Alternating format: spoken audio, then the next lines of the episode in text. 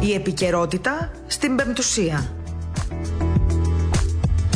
Με τη Μαρία Γιαχνάκη.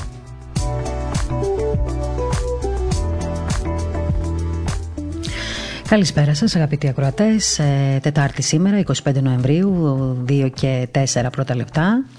Ε, λίγο μετά το μεσημέρι, λοιπόν, τώρα στις 2, μετά από την υπέροχη ενημέρωση που μας έκανε η Ναταλία Δανδόλου κατά τη διάρκεια της ενημερωτικής ζώνης εδώ στην, ε, στο ραδιόφωνο της Πεντουσία. Είμαστε λοιπόν εγώ εμείς κοντά σας τώρα με την επικαιρότητα, λίγο πιο αναλυτικά ενδεχομένως και με κάποιες επαφές όπως πάντα σας έχουμε μάθει, νομίζω, κάθε μεσημέρι σχεδόν. Να έχουμε διάφορους έτσι καλεσμένους οι οποίοι να μας φωτίζουν λίγο περισσότερο κάποια θέματα που απασχολούν την καθημερινότητά μα.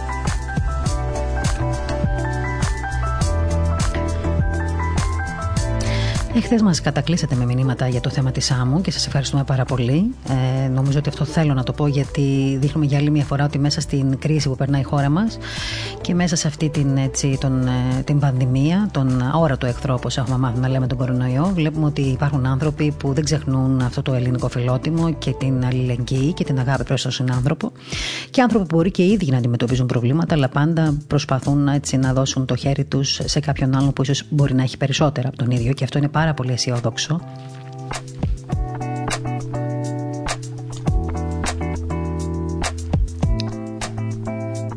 Σας θέλουμε κοντά μας λοιπόν και σήμερα και κάθε μέρα και όλες τις ώρες, αν μπορείτε, ε, κατά τη διάρκεια της εκπομπής του προγραμματός μας. Όλοι ξέρετε ότι όλο το 24ωρο είμαστε κοντά σας.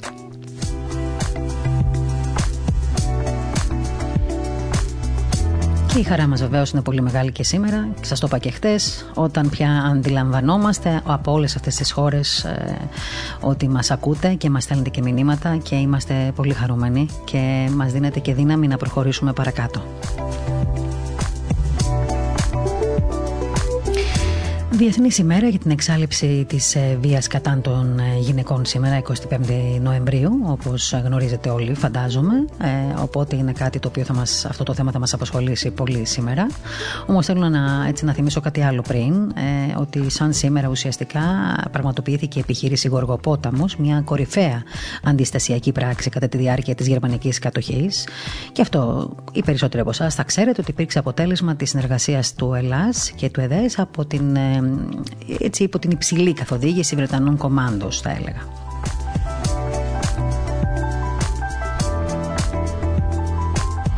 Η μέρα πανελλαδικού εορτασμού της Εθνικής Αντιστάσεως. Σήμερα γιορτάζουν η Κατερίνη και ο Μερκούριος. Ε, να ευχηθώ χρόνια πολλά σε όλους εσάς που γιορτάζετε και σε όσους έχετε φίλους, παιδιά, συγγενείς, να τους χαίρεστε και να προσεύχεστε έτσι για την υγεία των ανθρώπων σας. Καλό είναι. Η προσευχή πάντα βοηθάει. Σήμερα λοιπόν, Διεθνή μέρα, Διεθνής ημέρα για την εξάλληψη της βίας κατά των γυναικών, ένα θέμα που μας αφορά.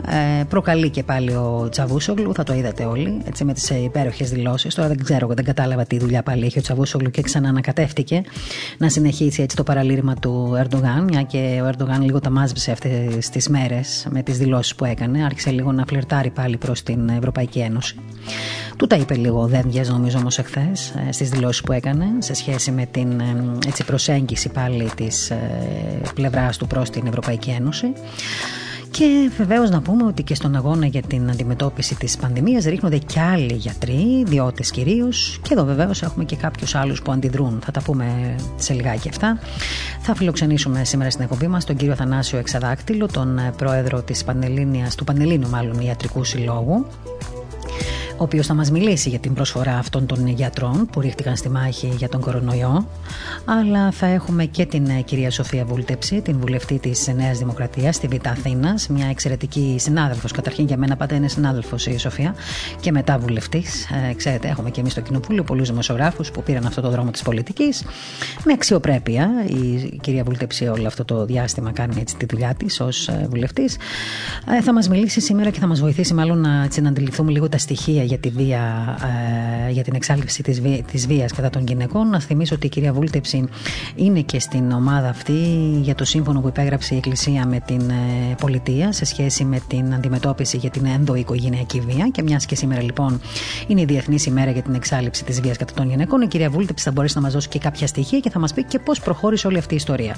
Και βεβαίως προς το τέλος της εκπομπής θα συνομιλήσουμε και με τον Σεβασμένο του Μητροπολίτη Θεσσαλιώτηδο και Φανάριο Φαρσάλων, τον κύριο Τιμόθεο, ο οποίος εκτός από την μάχη που έχει κληθεί η Θεσσαλία να ε, έτσι, δώσει για, το, για τις πλημμύρες που είχε πρόσφατα και ακόμα τους ταλαιπωρούν τα αποτέλεσματα αυτών, έχουμε και τον κορονοϊό τώρα που πάλι πλήττει πολύ τη Θεσσαλία και εδώ θα δούμε πώς η Εκκλησία στέκεται δίπλα στον ε, πολίτη, μέσα στην κοινωνία και όχι μόνο από πλευράς ποιμαντικής, αλλά και αν θέλετε αντιμετώπισης της καθημερινότητας. Κάνει δουλειά και η Εκκλησία πολύ. Είπα κάτι στην αρχή, ότι εμείς οι Έλληνες έχουμε φιλότιμο. Αυτό το ελληνικό φιλότιμο, να ξέρετε, στο εξωτερικό είναι πάρα πολύ διάσημο σαν φράση. Το έχω ακούσει πάρα πολλές φορές, όποια χώρα του κόσμου και να ταξιδέψω και είμαι πολύ περήφανη γι' αυτό, γιατί από ένα φιλότιμο τα κάνουμε όλα στην Ελλάδα τελικά και ειδικά τις δύσκολες στιγμές, ό,τι και να λένε άλλα κράτη και άλλες χώρες, έχει και κάποιοι που δεν θέλουν αυτό το ελληνικό φιλότιμο. Αυτό είναι που μας βγάζει πάντα ασπροπρόσωπου.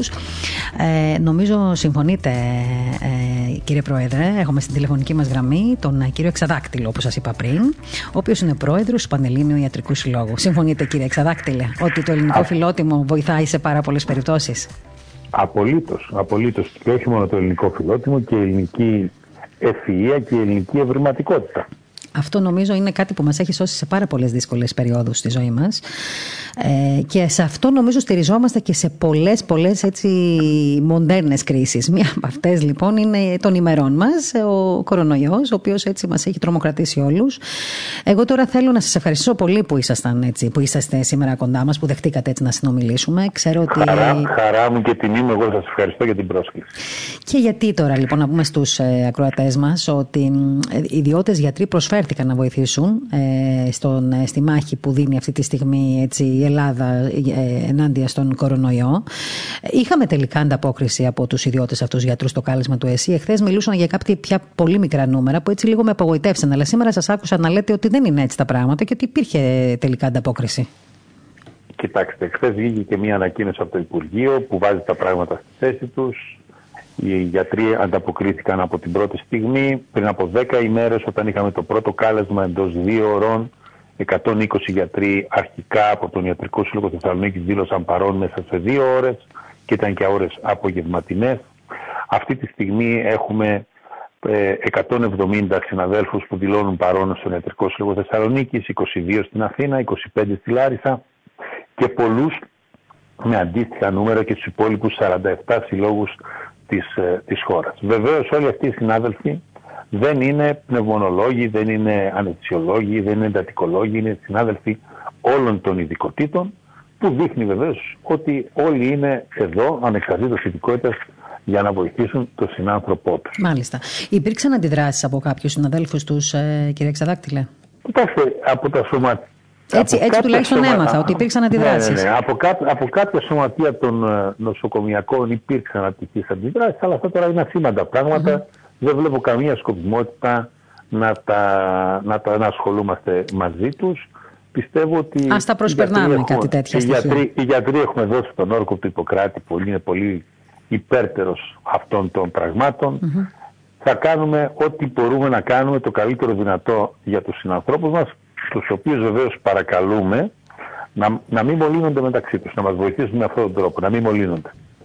Γιατί εάν συνεχίσουν να μολύνονται μεταξύ τους, δηλαδή αν, αν δεν τηρούν επιστά τα μέτρα, η πανδημία είναι μια κατάσταση την οποία δεν θα μπορέσουμε να την αντιμετωπίσουμε στο τέλος, θα λυγίσουμε όπως λυγίζουν, λυγίζουν όλοι.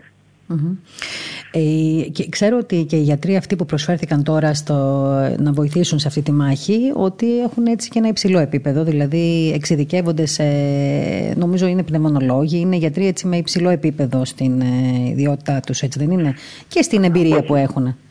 Όχι όλοι, όχι όλοι, δεν είναι, δεν είναι όλοι τις ειδικότητες που θέλουμε, αλλά, αλλά οι γιατροί της Ελλάδος γενικώς έχουν ένα υψηλό επίπεδο. Αυτό το γνωρίζουμε άλλωστε γιατί είναι και περιζήτητοι στο εξωτερικό.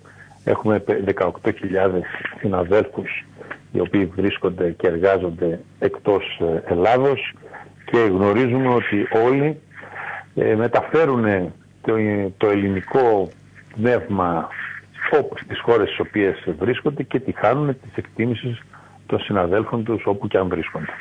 Πιστεύετε ότι η κατάσταση έτσι εξελίσσεται ομαλά και θετικά και αισιόδοξα ε, από το μέτωπο της πανδημίας; Και ρωτάω εσάς γιατί εσείς ως πρόεδρος του, ε, ε, του Πανελλήνιου Συλλόγου, του Ιατρικού Συλλόγου σίγουρα θα έχετε και την επαφή εννοείται με όλους τους γιατρούς, θα ξέρετε τα προβλήματα, τις αγωνίες των γιατρών, των ανθρώπων αυτών που είναι κάθε μέρα στα νοσοκομεία και δίνουν αυτή τη μάχη. Δώστε μας ένα κλίμα, πώς είναι αυτή η κατάσταση έτσι με τους γιατρούς μας; Είμαστε σε δύσκολη κατάσταση. Αυτή τη στιγμή εξελίσσεται ένας υγειονομικός πόλεμος. Είμαστε σε, μια, είμαστε σε δύσκολη κατάσταση. Δεν έχουμε τα όπλα τα οποία θα θέλαμε να έχουμε.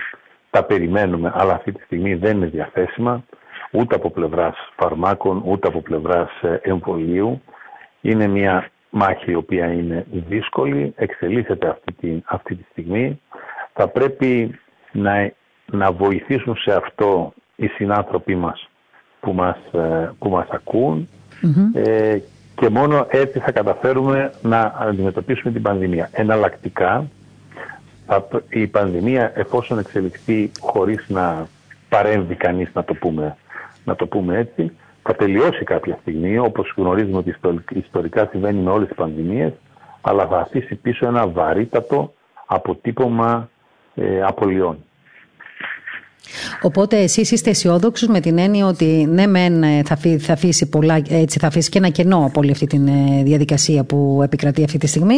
Αλλά η ανθρώπινη προσπάθεια όμως δεν μπορεί να ακυρώνεται, έτσι δεν είναι η ανθρώπινη. Γιατί με ψυχή κάνουν όλοι αυτοί οι άνθρωποι αυτό που κάνουν αυτή τη στιγμή. Ασχέτως αν και οι αμοιβές τους πολλές φορές, ειδικά των νοσοκομειακών γιατρών, είναι χαμηλές, να υπάρχουν προβλήματα. Έχουν και αυτοί τις οικογένειές τους, τα άγχη τους, τους φόβους τους.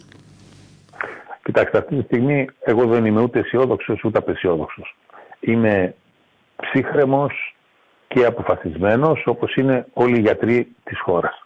Θα ήμασταν αισιόδοξοι αν βλέπαμε ότι σε όλο το προηγούμενο χρονικό διάστημα οι συμβουλές μας που εκφράστηκαν με τη μορφή συστάσεων προς τους ανθρώπους μας είχαν τηρηθεί, που αυτό δεν το έχουμε δει.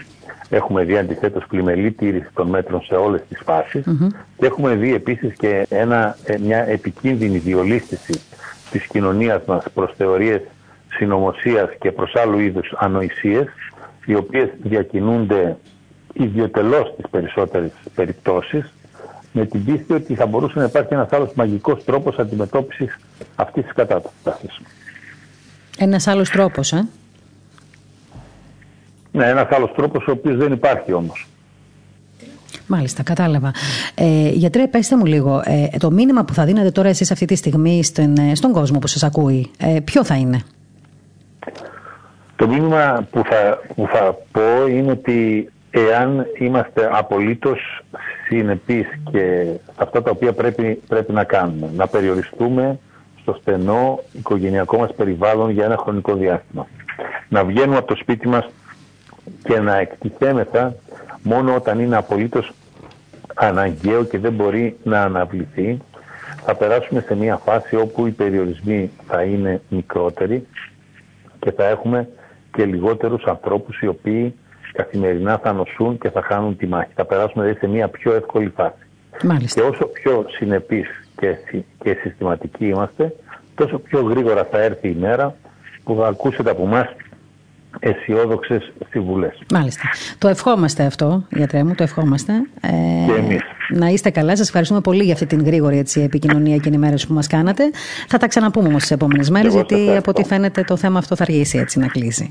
Να είστε καλά, καλή δύναμη. Να είστε καλά. Και τώρα να πάμε στο επόμενο μας θέμα. Με αφορμή λοιπόν τη Διεθνή Μέρα για την Εξάλληψη της Βίας κατά των Γυναικών. Ε, να πούμε ότι γενικότερα και παγκοσμίως και η γυναίκα, θα έλεγα, ειδικά η γυναίκα χριστιανή, είναι ο πλέον διοκόμενο άνθρωπος στον πλανήτη. Ε, θέλω να καλησπερίσουμε την ε, κυρία Σοφία Βούλτεψη, βουλευτή ε, ε, της Νέας Δημοκρατίας, η οποία αυτή τη στιγμή βέβαια βρίσκεται στη Βουλή, αλλά έτσι την παρακαλέσαμε να μας ε, κάνει λίγο τη χάρη να την έχουμε λίγο στο τηλέφωνο, διότι η κυρία Βούλτεψη, όπως ε, σας είχαμε πει και νωρίτερα και όπως ξέρετε και από η προηγούμενη εκπομπή μας, βρίσκεται ουσιαστικά και στην ομάδα που έχει έτσι ανασκουμποθεί από την Εκκλησία και την Πολιτεία για την αντιμετώπιση της ενδοοικογενειακής βίας. Ε, κυρία Βούλτεψη, καλησπέρα. Ευχαριστώ πολύ που είστε κοντά μας. Καλησπέρα, να είστε καλά. Συγγνώμη, αλλά είμαι σε ένα χάος γιατί έχουμε τη συζήτηση του προπολογισμου και όταν γίνεται αυτό οι συζητές είναι σε μεγάλο χάος. Και νομίζω ότι μιλάτε κι εσείς τώρα που να είναι, έτσι δεν είναι; Ναι, ναι, ναι. Τώρα βέβαια εντάξει, άλλαξα λίγο με ένα συνάδελφο γιατί δεν γινότανε. Ε, κοιτάξτε τώρα, εγώ θα σας μιλήσω ως δημοσιογράφος κυρίως που έχει ασχοληθεί με το θέμα Ακριβώς. Και ως γυναίκα και ως βουλευτής που έχετε ενδιαφερθεί και έχετε ασχοληθεί αλλά και ως πρόεδρος της Επιτροπής Ισότητας Νεολαίας και Δικαιωμάτων του Ανθρώπου.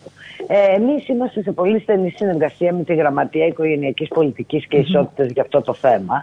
Ε, και επειδή ε, στην περίοδο αυτή της κρίσης του κορονοϊού ε, υπήρξε ένα κενό το οποίο έπρεπε με μεγάλη ταχύτητα να καλυφθεί, δηλαδή η ενδοοικογενειακή βία υπάρχει, τα στοιχεία που έχουμε ε, δεν, δεν μειώνονται, αλλά δεν μειώνονται και στον υπόλοιπο κόσμο, πρέπει να σας πω, σε χώρες με πολύ ισχυρά φεμινιστικά κινήματα.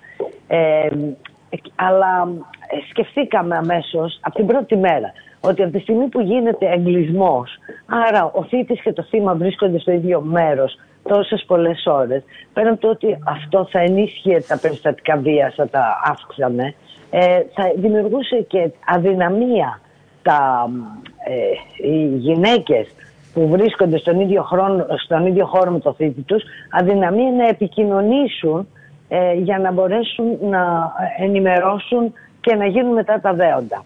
Ε, γι' αυτό ακριβώς έγινε και μια πολύ μεγάλη εκστρατεία ενημέρωσης. Εξαιρέθηκαν από τα μέτρα περιορισμού οι γυναίκες που θα βγαίναν από το σπίτι και θα πήγαιναν στο αστυνομικό τμήμα ή θα μιλούσαν στον πρώτο αστυνομικό ε, που θα βλέπαν μπροστά τους ε, υπήρξε μια ειδική γραμμή, ε, ασχολήθηκε πάρα πολύ δηλαδή και η αστυνομία και η γραμματεία και η Βουλή και η Εκκλησία, πάρα πολλοί φορείς και η Περιφέρεια. όλοι οι εμπλεκόμενοι ε, ασχολήθηκαν με αυτό το ζήτημα γιατί θα ήταν τρομερό, ξέρετε, να προσπαθούμε να σώσουμε τη ζωή μας την ίδια ώρα που θα κινδύνευαν ζωές ε, γυναικών μέσα στο σπίτι. Ακριβώς. Δηλαδή η σωτηρία να γίνεται, ε, να γίνεται μέρος βασανιστηρίου. Πάντως πρέπει να ε, σας πω, να σας πω κυρία Βουλτέψη ότι ε, και όλα, επειδή ξέρουμε πολύ καλά πόσο έχετε ασχοληθεί και στο παρελθόν με το θέμα και εγώ κάνοντας μια αναδρομή όλα αυτά τα χρόνια στο ρεπορτάζ θυμάμαι ότι πάντα, πάντα στην επικαιρότητα ήταν το θέμα της βίας κατά των γυναικών και ειδικά της ενδοοικογενειακής βίας δηλαδή όλων των μελών. Είναι κάτι που είναι πάντα σε μια έτσι θα έλεγα ε, επικαιρότητα. Δεν μπορώ να πω ότι εγώ τουλάχιστον ως δημοσιογράφος θυμάμαι ποτέ να υπήρξε μια ε, πραγματικά αποτελεσματική στρατηγική για την εξάλληψη αυτού του φαινομένου. Αυτή είναι η άποψη δική μου. ναι, ναι, να σας πω κάτι. Μπορεί να αποκτήσαμε Αυτό... περισσότερα, περισσότερους οργανισμούς ενδεχομένως που να ασχολούνται με το θέμα. Μπορεί ας πούμε, να μπει και πολύ μέσα και στην προσπάθεια αυτή και η Εκκλησία, να υπάρχει μια καλύτερη συνεργασία με την πολιτεία. Αλλά το φαινόμενο, εγώ προσωπικά το νιώθω έτσι, ότι είναι πάλι ισχυρό. Ναι, μα αυτό σας λέω, γιατί δεν είναι φαινόμενο το οποίο εξαρτάται από από κάτι που μπορούμε αποκλειστικά να κάνουμε εμείς. Είναι στη βάση του βρίσκεται η εκπαίδευση πάντα. Ακριβώς. Οι συνθήκες μέσα Νομίζω ότι είναι το πιο σημαντικό. Οποίες... Ε, βέβαια. Δηλαδή, δεν είναι ένα... δηλαδή πάντα ε, η βία υπάρχει ε, μέσα στη ζωή. Προσπαθούμε να την εξαλείψουμε πώς, με την εκπαίδευση, με ένα κατάλληλο οικογενειακό περιβάλλον, ε, με σωστά ε, δομημένα παιδικά χρόνια. υπάρχουν, είναι πολλά τα αίτια που οδηγούν σε αυτό. Και επομένως, προφανώς δεν θα μπορέσουμε, η αλήθεια είναι. Αλλά το γεγονός ότι έχει γίνει πολύ πιο αυστηρό το δίκαιο, ε, η νομοθεσία μας δηλαδή πολύ πιο αυστηρή, ε, το γεγονός ότι υπάρχει η Σύμβαση Κωνσταντινούπολης που πήρε αυτό το όνομα από την πόλη βέβαια στην οποία ε, ε υπεγράφει και η Ελλάδα υπέγραψε ε, αλλά δυστυχώς ο Ερντογάν έχει απειλήσει να την καταργήσει ερχόμενος σε ε, αντίθεση και με τα ίδια τα μέλη της οικογένειάς του, την κόρη του ας πούμε και τις γυναίκες του κόμματός του. Ε, λοιπόν, ε, θέλω να πω, ναι βέβαια, γιατί του είπανε του Ερντογάν το στενό του περιβάλλον ότι η, η εφαρμογή της Σύμβασης Κωνσταντινούπολης πολλαπλασίασε τα διαζύγια.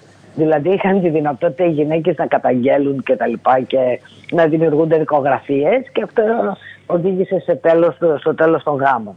Ε, άρα λοιπόν θέλω να πω ότι έχουμε τώρα όλα τα εργαλεία, η σύμβαση έχει κυρωθεί στην Ελλάδα, προβλέπει τα πάντα, είναι το πιο άρτιο κείμενο πάνω σε αυτό το ζήτημα. Εμείς ως Επιτροπή Ισότητας παρακολουθήσαμε πριν από την έναρξη της πανδημίας, δηλαδή από το καλοκαίρι του 19 όταν αναλάβαμε μετά τις εκλογές. Παρακολουθήσαμε την εφαρμογή της Σύμβασης Κωνσταντινούπολης επί όλους αυτούς τους μήνες, σχεδόν ένα χρόνο και αμέσως μετά, επειδή ενέσκυψε η πανδημία, ασχοληθήκαμε με τα θύματα ε, της ενδοοικογενειακής βίας λόγω ε, έντασης, λόγω κορονοϊού. Ε, είχαμε ε, σε πρώτη φάση ότι όταν γινόταν είναι χαρακτηριστικό ότι όσο δεν είχε γίνει γνωστό το μήνυμα είχαν μειωθεί τα τηλεφωνήματα προς τις υπηρεσίες μας που σημαίνει ότι πράγματι οι γυναίκες δεν μπορούσαν να επικοινωνήσουν. Μετά βγάλαμε το σποτάκι με την Ελεονόρα Μελέτη και δίναμε mail ε, ώστε να μην χρειάζεται να σηκώσει το τηλέφωνο και να ακουστεί ε, και αυξήθηκαν αμέσως οι καταγγελίες.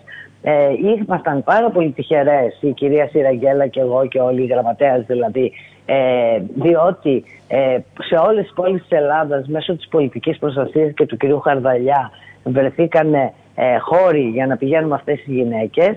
Ε, και θέλω να ευχαριστήσω και τα ξενοδοχεία σε όλη την Ελλάδα που έδωσαν δωμάτια για αυτό το σκοπό, γιατί δεν είναι εύκολο. Ναι, θέλω να σας πω κάτι πάνω σε αυτό τώρα που λέτε είναι πολύ σημαντικό, γιατί πάντα το έλεγα. Ε, είναι πολύ σημαντικό ότι μετά την καταγγελία μπορείτε να πάρετε αυτές τις γυναίκες και να τις μεταφέρετε σε κάποιο χώρο που είναι ασφα... ασφαλές στο περιβάλλον για αυτές. Ακριβώς, αυτό γίνεται. Διο... Ναι, ναι διότι από το ρεπορτάζ. Από το ρεπορ... Ακριβώς. Διότι από το ρεπορτάζ. Ε, θέλω να, να το πω αυτό και ε, δεν ξέρω αν έχει αλλάξει κάτι να μου το πείτε εσείς.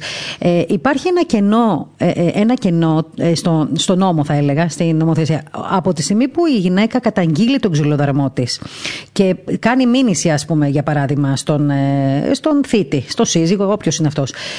Από τη στιγμή λοιπόν που κάνει την καταγγελία, έτσι, ή τον μηνύει, εν πάση περιπτώσει, υπάρχει ένα κενό μέχρι τη μέρα που θα εκδικαστεί αυτή η υπόθεση. Αν δεν τον συλλάβουν αυτοφόρος. Οπότε. Ε, αυτό είναι ένα κενό το οποίο πρέπει να δούμε που πάει η γυναίκα. Οι διαδικασίες είναι λίγο γρήγορες γιατί γίνονται ασφαλιστικά μέτρα, δεν γίνεται Άρα λοιπόν αυτό πρέπει να το πούμε να ναι. ακουστεί, να το καταλάβει ο κόσμος. Δηλαδή βεβαίως... αμέσως ξαναλαμβάνει εισαγγελέα γιατί είναι ασφαλιστικά μέτρα. Ε, από εκεί και πέρα όμως, ναι, υπάρχει και το Εθνικό Κέντρο Κοινωνικής Αλληλεγγύης που περιθάλψει αυτές τις γυναίκες και άλλες οργανώσεις και κεντρικός φορέας ε, είναι η Γραμματεία ε, Οικογενειακής Πολιτικής και Ισότητας που μαζί με το ΚΕΘΗ, το Κέντρο Ερευνών Θεμάτων εξασφαλίζει για την κάθε γυναίκα τόπο για να μείνει που δεν θα το μάθει κανείς. Ε, υπάρχουν δικηγόροι που αναλαμβάνουν τα θέματα. Είναι, έχουμε οργανωθεί πάρα πολύ. Είναι μια πολύ καλή εξέλιξη των, ξενό, των ξενώνων κακοποιημένων γυναικών που υπήρχε στο παρελθόν, ναι. από ό,τι κατάλαβα. Ναι. Πιο εξυγχρονισμένα και υπάρχει Και σήμερα υπάρχει. Δηλαδή υπάρχουν, αλλά όταν πρέπει να αντιμετωπίσεις μέσα σε κρίση πανδημίας ε, σε πάρα πολλές πόλεις ένα φαινόμενο αναγκαστικά όπου δεν υπάρχει χώρος γιατί ξέρετε με την πανδημία δεν επιτρεπόταν και να μπει καινούργια, άτομα μέσα στους παλιούς ξενώνους για μεγάλο διάστημα. Μήπως ήταν φορείς κορονοϊού. Ακριβώς. Γι' αυτό λοιπόν χρειάστηκε να βρεθούν νέοι χώροι για να στεγαστούν αυτές οι γυναίκες. Μάλιστα, αυτά που μας λέτε είναι πάρα πολύ σημαντικά. Θέλω να κάνω μια ερώτηση. Ε, μέσα στα, από τα στοιχεία που μπορεί να έχετε βεβαίως, ε, τα τηλεφωνήματα που γίνονται ή τα μηνύματα που στέλνονται μέσω email κλπ. από θύματα ενδοοικογενειακής βίας, είναι μόνο γυναίκες ή είναι, ε, ας πούμε, ε, έχετε, έχετε στοιχεία ότι κάποιοι από αυτούς είναι άνδρες, γιατί ξέρουμε ότι... Είναι, ναι, είναι πάρα πολύ μικρό το ποσοστό, είναι μικρό. τάξη του 1%. Ε, είναι μικρό το ποσοστό. Ε, γιατί, ξέρετε τώρα, υπάρχει το δίκαιο του ισχυροτέρου, έτσι, υπάρχει η μυϊκή δύναμη που ε, σε κάνει να προσπαθείς να επιβληθείς με αυτόν τον τρόπο. Ε, προφανώς υπάρχουν τέτοια περιστατικά, αλλά δεν είναι έκτασης ε, ποινικής.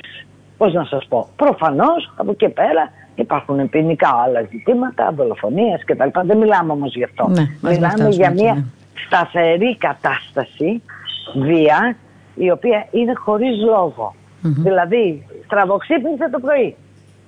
Είναι δηλαδή βία χωρίς, χωρίς υπόβαθρο. Ε, τώρα μετά λένε ότι ήταν η ζήλια, ότι ήταν βρίσκουν διάφορα τέτοια, αλλά ουσιαστικά δεν είναι δηλαδή, ε, είναι μια κατάσταση ψυχαναγκαστική ε, που οδηγεί σε ψυχαναγκαστικές καταστάσεις και τις γυναίκες. Μην ξεχνάμε ότι υπάρχουν και παιδιά μέσα σε αυτά τα σπίτια. Ακριβώς. Ε, δηλαδή είναι μια δραματική κατάσταση και προσπαθούμε και τα παιδιά να τακτοποιήσουμε βέβαια όπως καταλαβαίνετε. Βεβαίως, διότι ε, για τα βιώματα αυτά τα κουβαλάνε μια ολόκληρη ζωή. είτε είναι απευθείας αυτά τα θύματα είτε είναι ενδιάμεσα. Να, Δεν υπάρχει θέμα. Είναι το χειρότερο που μπορεί να συμβεί. Mm-hmm. Είναι δύσκολο τα παιδικά yeah. Ναι. ματάκια να mm. βιώνουν, να βλέπουν έτσι, μάλλον έτσι. και ψυχούλες να βλέπουν. Πάντως ε, βλέπω ότι σας... Αλλά είναι καλό που έχουμε ενώσει τις δυνάμεις μας. Αυτό ήθελα να πω, είναι δηλαδή, σημαντικό. Ότι υπάρχει ένας κοινός σκοπός και ο καθένας από τη θέση του κάνει αυτό που πρέπει. Μάλιστα. Ωραία. Θα είμαστε λοιπόν σε μια έτσι επικοινωνία να έχουμε περισσότερα στοιχεία και, τη, και στο μέλλον από εσάς και να σας ξαναφιλοξενήσουμε και με άλλα, με άλλα θέματα, διότι εσείς είστε και είστε μια γυναίκα η οποία έχετε πολλές διαφορετικές θέσεις και μέσα στη Βουλή και επιτροπές κλπ. Εύχομαι λοιπόν καλή δύναμη. Να είστε καλά. Καλή συνέχεια και σας αφήνουμε για να πάτε στη Βουλή έτσι να μιλήσετε κιόλας. Ευχαριστούμε. Καλή δύναμη. Να είστε καλά. Ήταν λοιπόν ε, η κυρία Σοφία Βούλτεψη, αγαπητή συνάδελφος, πρώτα απ' όλα και βουλευτής βεβαίως της Νέας Δημοκρατίας. Μας μίλησε για αυτό το πολύ σοβαρό θέμα της ε, ενδοοικογενειακής βίας. Μη φοβούνται να μιλήσουν τα θύματα της ενδοοικογενειακής βίας. Αυτό το λέμε πάντα. Το είπαν σήμερα και οι εκπρόσωποι του αρμόδιου Υπουργείου και πολλών φορέων βεβαίως.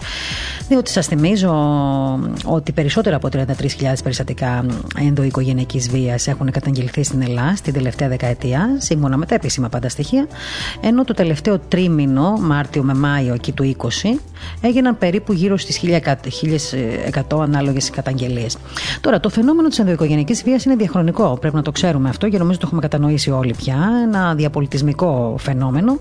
Θύματα μπορεί να είναι όλα τα μέλη της οικογένειας, ανεξάρτητα από την ηλικία ή το φύλλο. Νομίζω ότι νωρίτερα σε άλλες εκπομπές σας είχα αναφέρει Μία μέρα που είχαμε και έτσι μια επικοινωνία με τον ε, σεβασμένο του Μητροπολίτη Λίου, τον κύριο Θαναγόρα τότε, του είχα κάνει αυτή την ερώτηση και το είχε επιβεβαιώσει. Ε, αν πραγματικά υπάρχουν και άνδρες οι οποίοι δηλώνουν θύματα ενδοοικογενειακής βίας και εκείνος βεβαίως είπε ότι έτσι είναι και αυτό το ξέρω και εγώ από το ρεπορτάζ. Και μάλιστα για όσους γνωρίζετε, υπάρχουν και σύλλογοι κακοπεμένων ανδρών οι οποίοι έχουν ε, έτσι, φύγει από τα σπίτια τους διότι τους ε, ξυλοκοπούσαν οι γυναίκες τους. Από εδώ και πέρα όμως πρέπει να ξέρουμε ότι και οι ερευνητικές καταγραφές σε παγκόσμιο επίπεδο για τα θύματα της ενδοοικογενειακή βίας είναι κυρίως γυναίκες. Αυτό το γνωρίζουμε έτσι. Η γυναίκα πάντα είναι ο αδύναμος κρίκος. Και αν δείτε και σε πολλές οργανώσεις, ε, συγγνώμη, σε πολλές ε, επιχειρήσεις, εταιρείες, μεγάλους οργανισμούς, γενικότερα όλες αυτές οι θέσεις, οι, οι ηγετικές θέσεις είναι κυρίως άνδροκρατούμενε. Και αυτό μπορεί να σημαίνει πολλά. Έτσι λοιπόν, η 25η Νοεμβρίου είναι η Παγκόσμια ημέρα για την εξάλληψη της βίας σε βάρος των γυναικών. Να θυμίσουμε ότι έχει μια πολύ ωραία έτσι έρευνα σήμερα και το Πρακτορείο Ορθοδοξία, ο ΠΕΤ.gr, που εκεί ουσιαστικά α, διαβάζουμε πάρα πολλά στοιχεία για την ενδοοικογενειακή βία, αλλά κυρίως για την ε, Διεθνή ημέρα της εξάλληψης της βίας κατά των γυναικών. Ε, με ε, κάποιον μεσότιτλο που για μένα είναι τίτλος αυτός, ότι η γυναίκα χριστιανή είναι ο πλέον διοκόμενο άνθρωπος στον πλανήτη. Δηλαδή, το να είσαι γυναίκα σε μερικές χώρες του πλανήτη σε εντάσσει ευθύς εξ αρχής σε μια δεινή κατάσταση. Το να είσαι παράλληλα χριστιανή σημαίνει ότι απειλεί απειλείται η σωματική σου ακαιρεότητα, η αξιοπρέπειά σου, ακόμα και η ίδια σου η ζωή.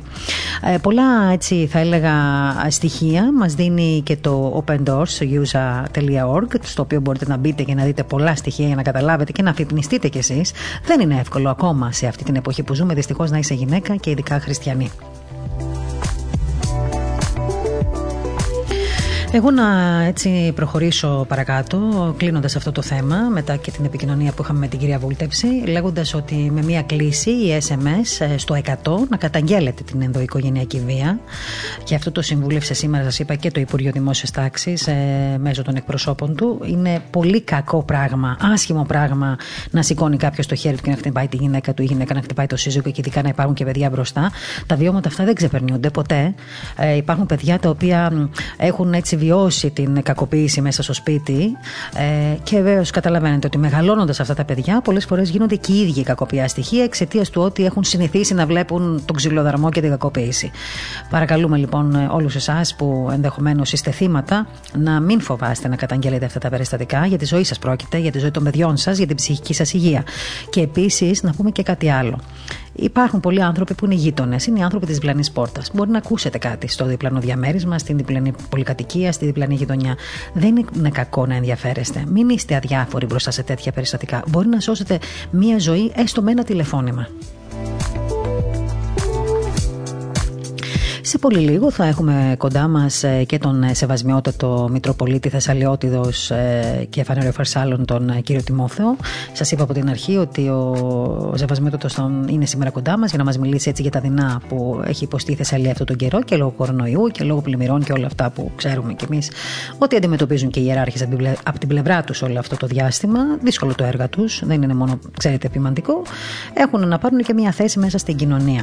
Ε, θέλω εδώ τώρα να σας πω επίσης ε, ότι από τον Ευαγγελισμό είχαμε και καλά νέα για τον ε, Αρχιεπίσκοπο. Το ιατρικό ανακοινωθέν για τον μακαριότατο ε, Αρχιεπίσκοπο Αθηνών και Πάσης Ελλάδος δεν είναι κακό. Ε, το ιατρικό λοιπόν ανακοινωθέν μίλησε για την πορεία της, γράφει για την πορεία της υγείας του Αρχιεπισκόπου, ο οποίος θυμάστε ότι βρέθηκε θετικό στον κορονοϊό και μάλιστα επισήμανε ότι η κατάστασή του εξελίσσεται αρκετά ικανοποιητικά, με τους γιατρούς να είναι πλέον αισιόδοξοι για την έκβαση αυτής της περιπέτειας. Ε, μιλάμε για μια κατάσταση που έχει σταθεροποιηθεί τις προηγούμενες μέρες ε, και μάλιστα γίνεται λόγος για τα θεραπευτικά μέσα με, ξέρετε, που χρησιμοποιήθηκαν και δηλώνουν ότι είναι ακριβώς τα ίδια με όλους τους ασθενείς. Εντάξει, υπήρχαν βέβαια κάποιες μυθοπλασίες, υπήρχαν κάποια έτσι, fake news. Ξέρουμε τώρα ότι αυτός ο καιρός είναι καιρός για πολλά fake news. Εσείς καλά θα κάνετε να ενημερώνεστε από πηγές σωστές και να μην ε, θεωρείτε όλες τις, όλες τις, έτσι, όλη την αρθογραφία ότι πάντα είναι σωστή. Δυστυχώς υπάρχουν και τα συμφέροντα, υπάρχουν και αυτοί που ελαφρά την καρδία γράφουν ειδήσεις και ξεσηκώνουν τον κόσμο. Επιλέγετε λοιπόν τις πηγές τη ενημέρωσής σας. Είστε νομίζω όλοι άνθρωποι έτσι με λογική και μπορούμε να καταλάβουμε πότε μία είδηση, εν πάση περιπτώσει, έχει μία σοβαρότητα και πότε μία είδηση είναι fake news, είναι κίτρινη, είναι επιπόλαια. Και τώρα λοιπόν ε, να καλησπερίσω τον Σεβασμιότατο Μετροπολίτη Θεσσαλιώτιδος και Φανεροφερσάλων, τον κύριο Τιμόθεο, ο οποίος μας έκανε έτσι την ε, τιμή και να τον έχουμε κοντά μας σήμερα. Σεβασμιότατε, καλησπέρα σας, ευλογείτε. Σας ευχαριστούμε πολύ. Ο κύριος, καλησπέρα κυρία Γιαχνάκη, σε εσάς, στους ακροατές σας, ακροατριές σας και για μένα είναι χαρά και τιμή. Μην τα λέτε αυτά. Τι τιμή είναι, χαρά μας είναι. τιμή, χαρά και, και ευλογία είναι.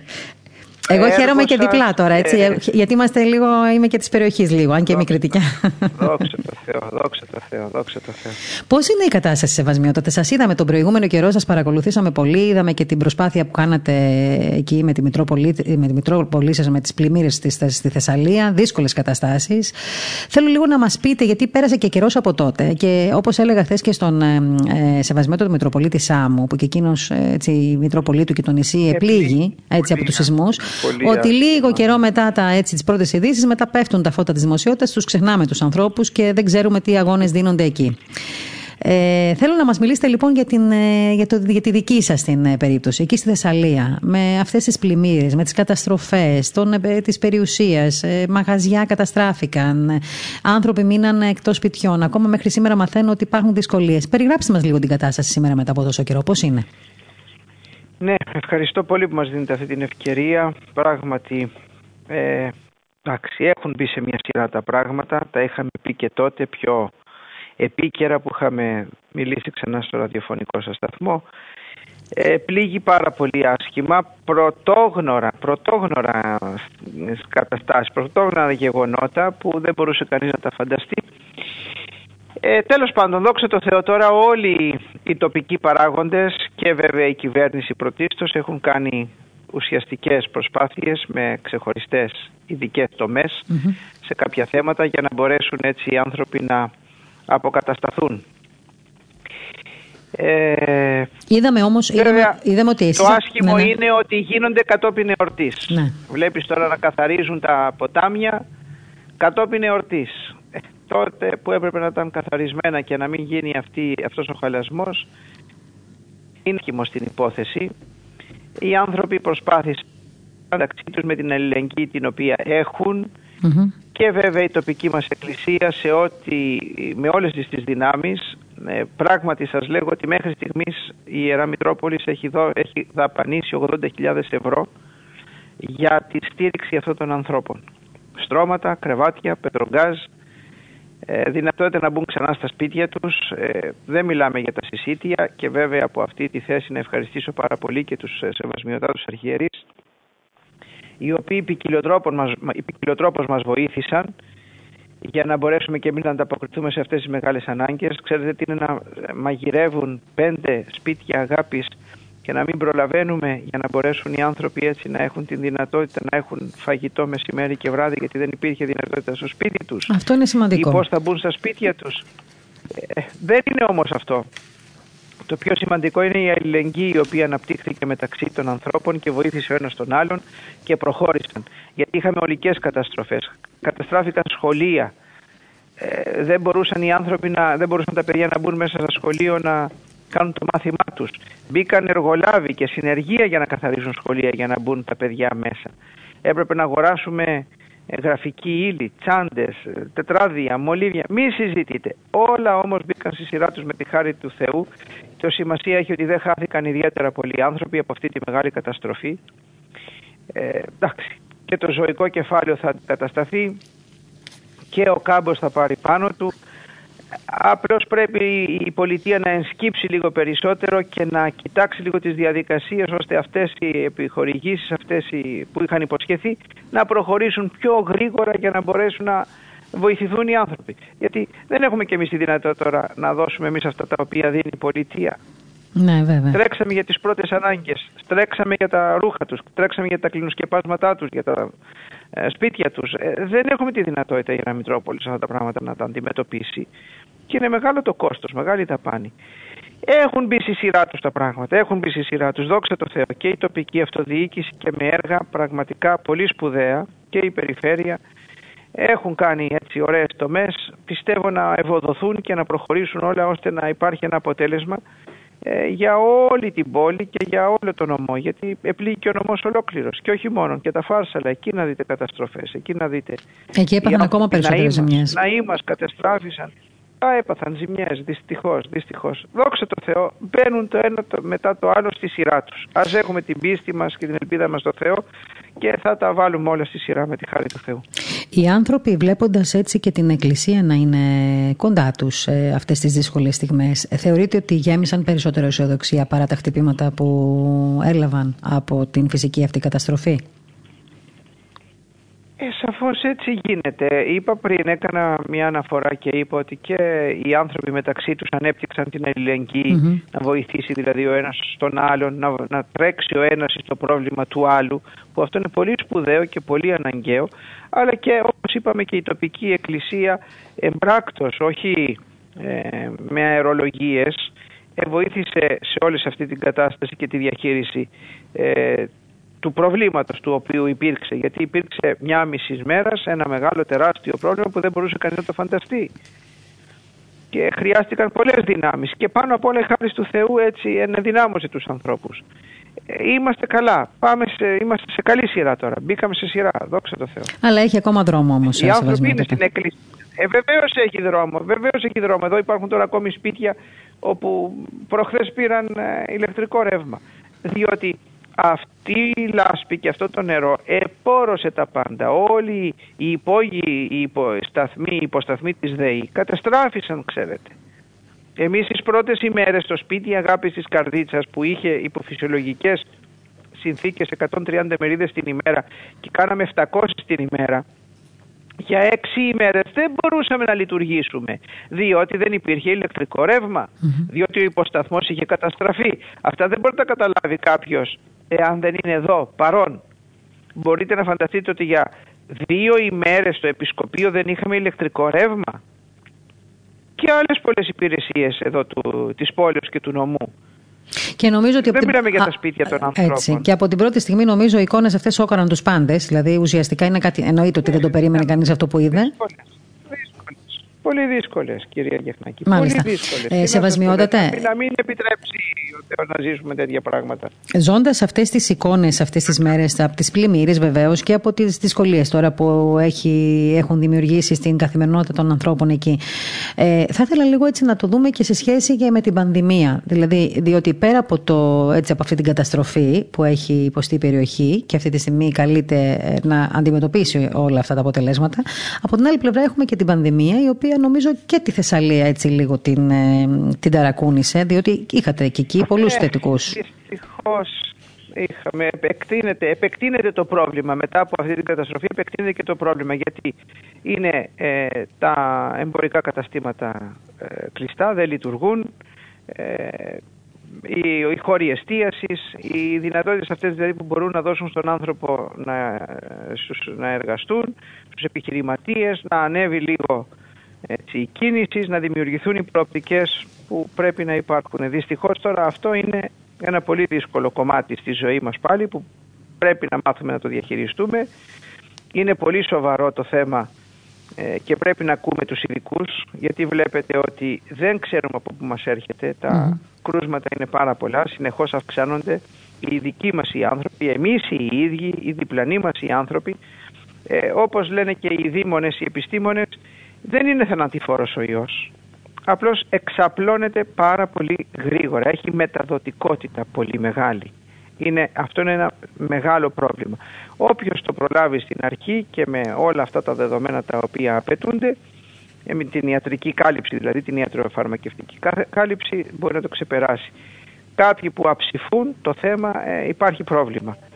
Ε, φοβούνται πλέον οι άνθρωποι, βλέπουμε που λίγο γυρίζουμε και εμείς έξω, βλέπουμε που κινούμαστε έξω, βλέπουμε πόσο προφυλάσσονται. Ε, υπάρχουν και κάποιοι οι οποίοι δεν προφυλάσσονται. Ε, πρέπει και αυτοί λίγο να μαζευτούν και να προσέχουν γιατί δεν επιτρέπονται αυτές. Αυτοί οι λεοντεαρισμοί δεν επιτρέπονται. Και φαντάζομαι ότι από την πρώτη στιγμή και εσείς ως επίσκοπος εκεί, γιατί έχετε πολλούς βεβαίως ιερείς, μοναχούς ε, στην ε, επισκοπή σας ε, και στην περιφέρεια, την μητροπολιτική σας περιφέρεια, φαντάζομαι ότι και εσείς θα κάνατε έτσι μια ενημέρωση στους, στον κλήρο για το πώς θα πρέπει να αντιμετωπίσει αυτή την κατάσταση σε σχέση και με το εκκλησίασμα, έτσι δεν είναι; Καθηκόντως το κάναμε και υποδείξαμε και οι άνθρωποι εντάξει είναι, κατανοούν και οι χριστιανοί μας πρώτοι και κυρίως. Οι ναοί μας είναι χώροι που συγκεντρώνονται ε, άνθρωποι. Είναι χώροι που, που υπάρχει κόσμος που μπαινοβγαίνει. Λοιπόν είμαστε υποχρεωμένοι να τηρούμε τα μέτρα. Για να σεβαστούμε το ύψιστο αγαθόν της υγείας να σεβαστούμε ο ένας τον άλλον. Η αλήθεια είναι ότι όλη την αυστηρότητα η κυβέρνηση την έβγαλε πάνω στην εκκλησία η Εκκλησία υπάκουσε. Υπάκουσε.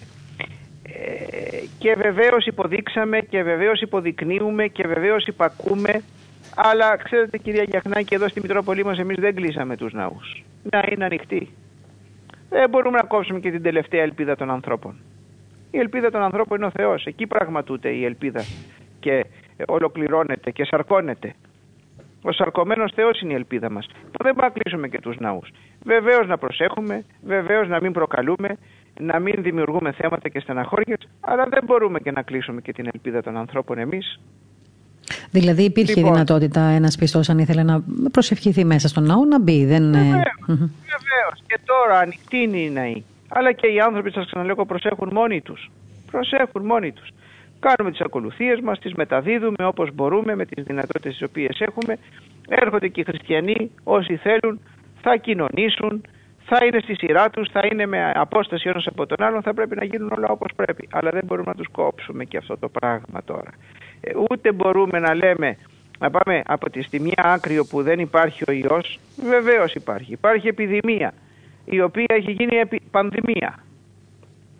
Δεν μπορούμε να λέμε ότι δεν υπάρχει, αλλά δεν μπορούμε και η Εκκλησία να υποστεί όλο το βάρος και να πούμε ότι η χάρη του Θεού, ε, τα μυστήρια της Εκκλησίας μεταδίδουν ασθένειες. Αυτά δεν μπορούν να λέγονται. Ναι, ήθελα το σχόλιο σας γι' αυτό. Ήθελα γιατί υπήρχε μια πολεμική, το είδατε κι εσείς, μια πολεμική εναντίον της Εκκλησίας και της Θείας Κοινωνίας. Η, η πολεμική της Εκκλησίας υπήρξε από τη στιγμή που παρουσιάστηκε ο Κύριος ημών Ιησούς Χριστός επάνω στον κόσμο, ως άνθρωπος Κύριος. Από τότε τον πολεμούσαν και θα τον πολεμούν συνέχεια. Δεν υπάρχει περίπτωση αυτό. Είναι στο πρόγραμμα. Ή εμέ δίωξαν και εμάς διώξωσαν. διώξωση. Το λέει ο Κύριος, αυτό, θα, αυτό κάνουμε και εμείς και αυτό υφιστάμεθα. Όμως όπως εμείς δεν βγαίνουμε και λέμε και αποφαινόμεθα για, σαν τους ειδικούς επιστήμονες, τους λοιμοξιολόγους μας και όλους αυτούς που τους έχουμε πολύ μεγάλη ανάγκη και τους ευχαριστούμε πολύ για αυτόν τον αγώνα τον οποίο κάνουν για όλους εμάς.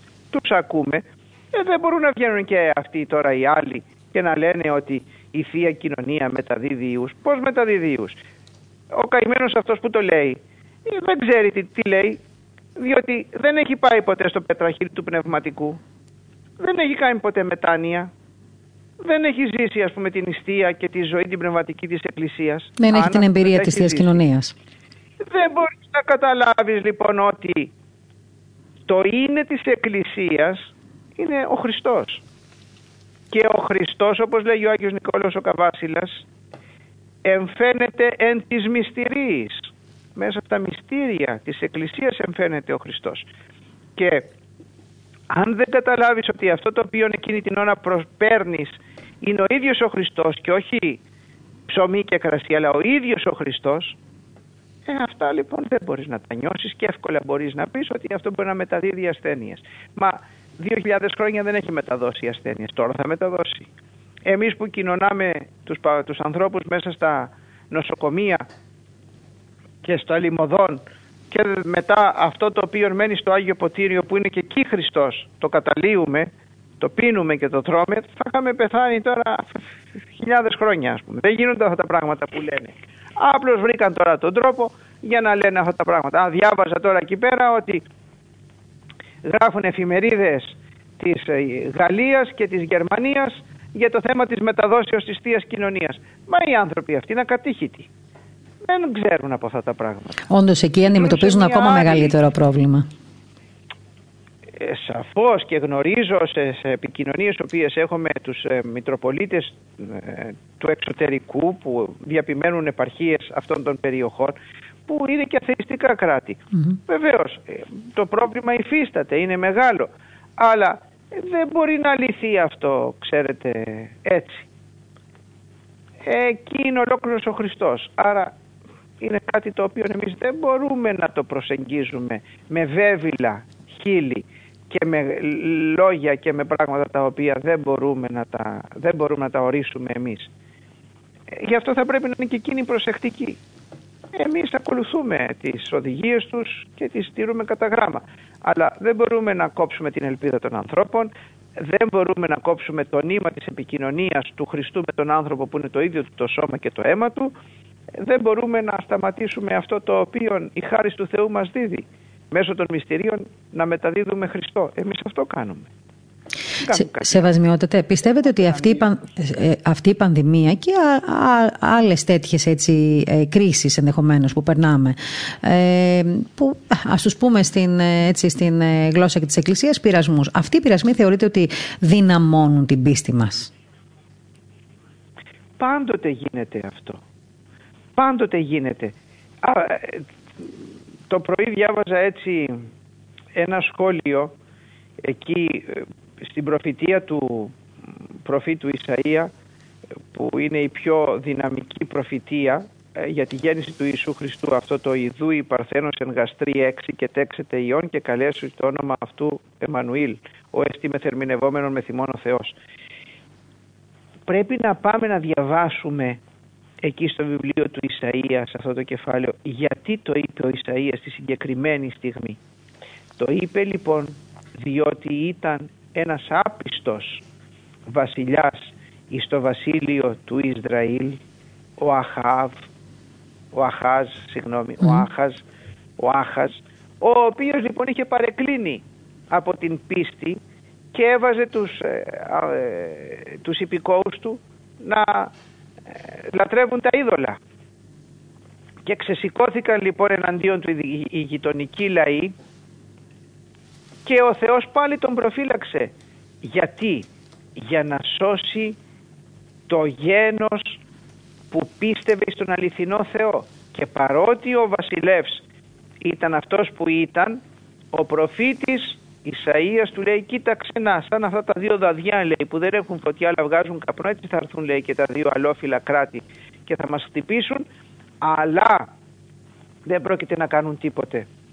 Και δεν πρόκειται να κάνουν τίποτε για να μην μας πειράξουν εμάς που είμαστε το ευλογημένο γένος γιατί από αυτό θα ιδού λέει λοιπόν λέει τώρα η Παρθένος θα γεννήσει τον Ιησού Χριστό τον Εμμανουήλ να δημιουργηθούν δηλαδή οι προϋποθέσεις της ελεύσεως και της παρουσίας του Χριστού στον κόσμο ή τώρα σε εμάς της ελεύσεως και της παρουσίας του Ιησού Χριστού στη ζωή του καθενός από εμάς τα σκάνδαλα και τα προβλήματα και οι πειρασμοί είναι πάρα πολλοί. Δεν σταματήσανε ποτέ ούτε και θα σταματήσουν. Σημασία έχει πόσο εμείς θα είμαστε εδρεωμένοι στην πίστη μας, πόθος θα ζούμε μέσα στην εκκλησία με πνευματική ζωή, με μετάνοια, με εξομολόγηση, με εκκλησιασμό, με θεία κοινωνία, να παίρνουμε το σώμα και το αίμα του Χριστού για να ενδυναμωνόμαστε, να φωτιζόμαστε, να έχουμε νουν Χριστού δηλαδή και να διαχειριζόμαστε τα πράγματα της καθημερινότητος και τις δυσκολίες με ένα άλλο πνεύμα το οποίο μόνο ο Χριστός μπορεί να μας δώσει. Αυτό είναι ξέρετε το οποίο λείπει από όλους μας και δεν μπορούν οι άνθρωποι να το κατανοήσουν.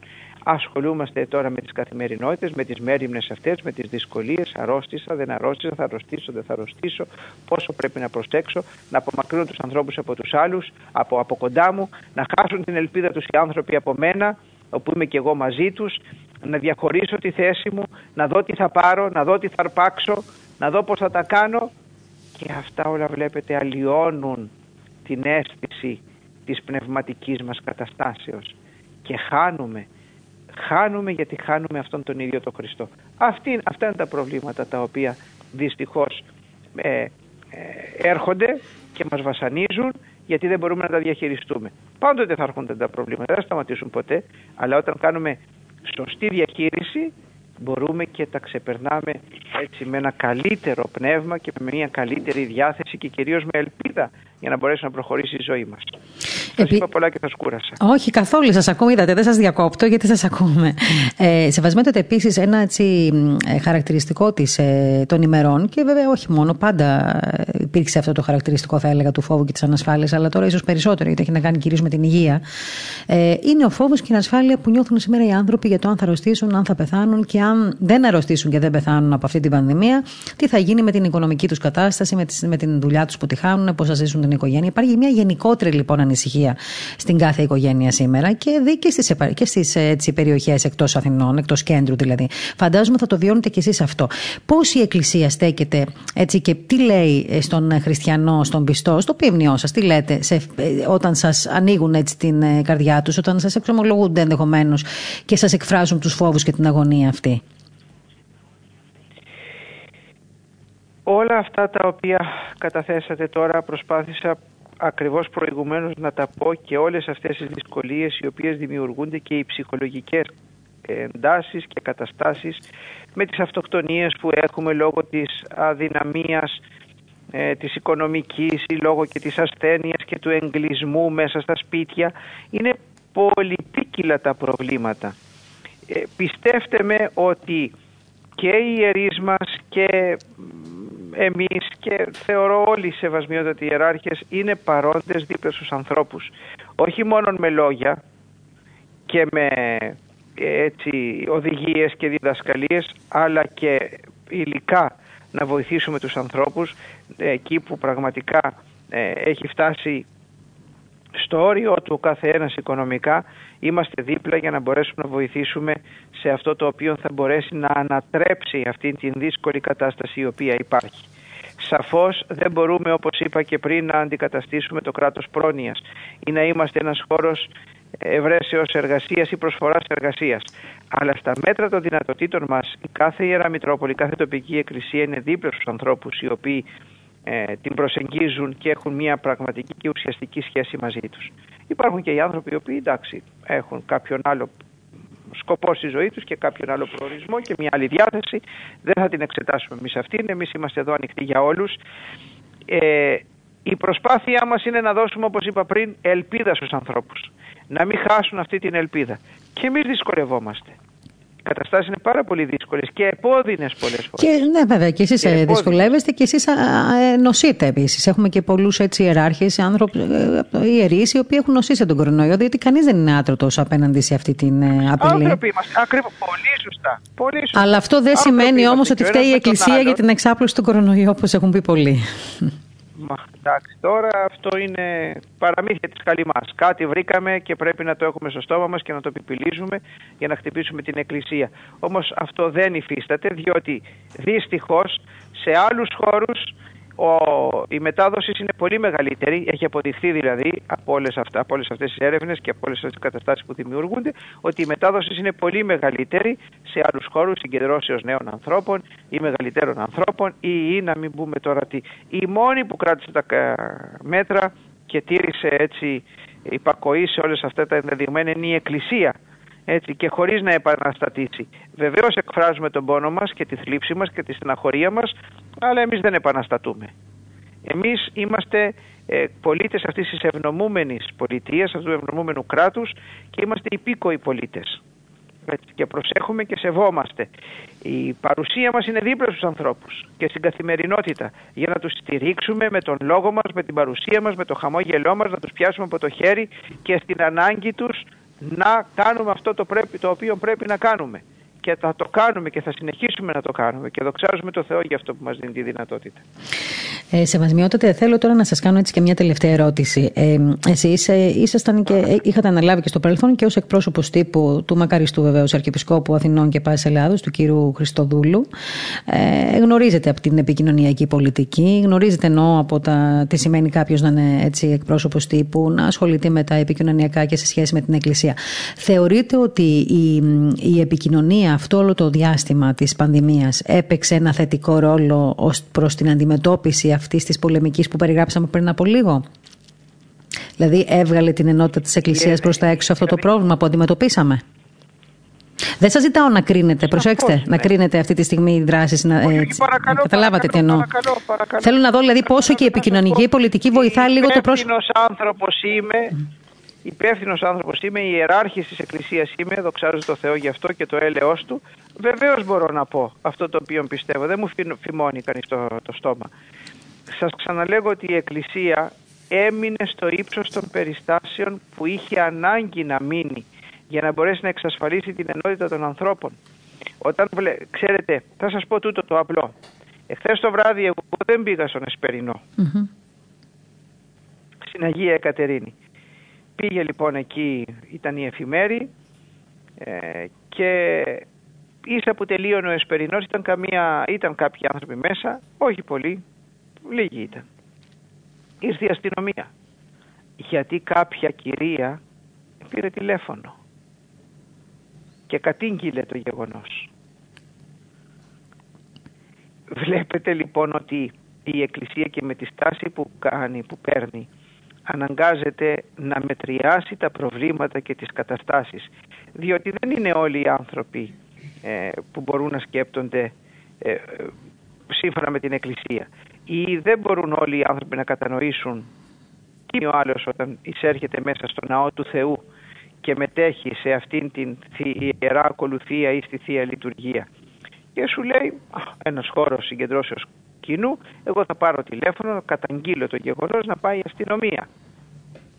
Η Εκκλησία λοιπόν προσπάθησε να κρατήσει την ενότητα με μια, με μια χρυσή πορεία, με μια χρυσή τομή σε όλες αυτές τις παρεκκλήσεις ή τις τοποθετήσεις των ανθρώπων, οι οποίες δεν θα πάψουν ποτέ. Δεν θα πάψουν ποτέ. Με μη σας στενοχωρούν εσείς αυτά τα πράγματα. Όπου ο Θεός θέλει και το Πνεύμα του Θεού να σπείρει στον άνθρωπο τη σωτηρία και την κλίση θα το κάνει είτε είμαι αυτός εγώ που είμαι, είτε είναι κάποιος άλλος, είτε είναι κάποια άλλη, ό,τι, όποιος, όποιος και να είναι. Αυτά είναι θέματα της χάριτος του Θεού. Εμείς είμαστε υποχρεωμένοι να είμαστε εδώ και να δίνουμε τις ευκαιρίες στους ανθρώπους για την γνώση μία με το Θεό, για την επικοινωνία με το Θεό, ώστε να πετύχουν τη σωτηρία τους. Αυτό εξαγγέλλεται η Εκκλησία. Και στην πρώτη περίοδο που είχαμε που έκλεισαν οι ναοί μας, γενικώς η όλη η κοινωνία, η ελληνική κοινωνία ας πούμε με, αυτήν την, με αυτό το κλείσιμο τέλος πάντων των πάντων η Εκκλησία προσπάθησε να δώσει ένα άλλο μήνυμα και να πει ότι δεν είναι ένας χώρος που μπορούν να δημιουργούνται ε, προπυλακισμοί, αντιπαραθέσεις, καταστάσεις. Η Εκκλησία δεν είναι αυτό. Η Εκκλησία είναι ενότητα. Η Εκκλησία είναι η παρουσία του Θεού μέσα στη ζωή των ανθρώπων. Άρα όποιος προσπαθεί να κάνει το καθήκον του σωστά έτσι και να μεταδώσει αυτό το οποίο ε, πρέπει να μεταδώσει η χάρη του Θεού θα του εξασφαλίσει αυτή τη δυνατότητα. Όχι ο άνθρωπος και εμείς και η χάρη του Θεού η χάρη του Θεού θα του την εξασφαλίσει αυτή την κατάσταση. Λοιπόν εμείς δεν μπορούσαμε ποτέ να πούμε ότι θα πρέπει να ξεσηκωθεί ο κόσμος όταν υπάρχουν τέτοια σοβαρά υγειονομικά προβλήματα που θα δημιουργήσουν άσχημες καταστάσεις και εξελίξεις για τις κοινότητες των ανθρώπων. Δεν μπορεί το, αυτό το πράγμα η Εκκλησία να το κάνει. Μάλιστα. Είναι και νομ... σοβαρό αυτό. Ναι, αυτό όντως είναι πολύ σοβαρό και έτσι έδειξε και την ενότητά της βέβαια προς τα έξω, γιατί υπήρχε μια έτσι, ηρεμία σαν πρώτη φάση, τον πρώτο ειδικά καιρό που έπρεπε να πάρθουν κάποιες αποφάσεις. Μην ξεχνάμε ότι για όλους μας ήταν πρωτόγνωρες οι καταστάσεις αυτές που βιώσαμε και για την Εκκλησία. Και για την Εκκλησία ήταν πρωτόγνωρες οι καταστάσεις. Έτσι. Και για την Εκκλησία. Μα η Εκκλησία τι είναι, δεν είναι μέσα στην κοινωνία. Ε, βέβαια, δεν αποτελεί. Εκκλησία σημαίνει κοινωνία προσώπων, κοινωνία προσώπων εις το όνομα του Χριστού. Άρα λοιπόν και αυτοί υφίστανται. Είπατε πριν δεν είναι άτρωτοι, έχει υποθεί πάρα πολύ. Κανείς δεν είναι άτρωτος στην ασθένεια. Μετά μην ξεχνάμε και θεολογικά η ασθένεια είναι μεταπτωτικό φαινόμενο. Όλοι θα το υποστούμε. Δεν μπορεί, δεν γλιτώνει κανείς. Μα δεν είναι αυτή η ασθένεια του, της επιδημίας, του κορονοϊού ή θα είναι κάτι άλλο, θα είναι κάτι άλλο ή κάτι άλλο. Ε, πώς θα γίνει; Αυτή είναι η ζωή μας, αυτή είναι η κατάστασή μας. Και αυτό που έχουμε να κάνουμε σε είναι να προσευχόμαστε και να προσέχουμε, ε, γιατί εντάξει, κάθε μέρα που περνάει είναι βεβαίως δύσκολη, αλλά φαίνεται ότι ο αγώνας έτσι συνεχίζεται και εγώ ελπίζω και είμαι αισιόδοξη ότι όλα θα πάνε καλά, έτσι με λίγο υπομονή από όλους μας ακόμη.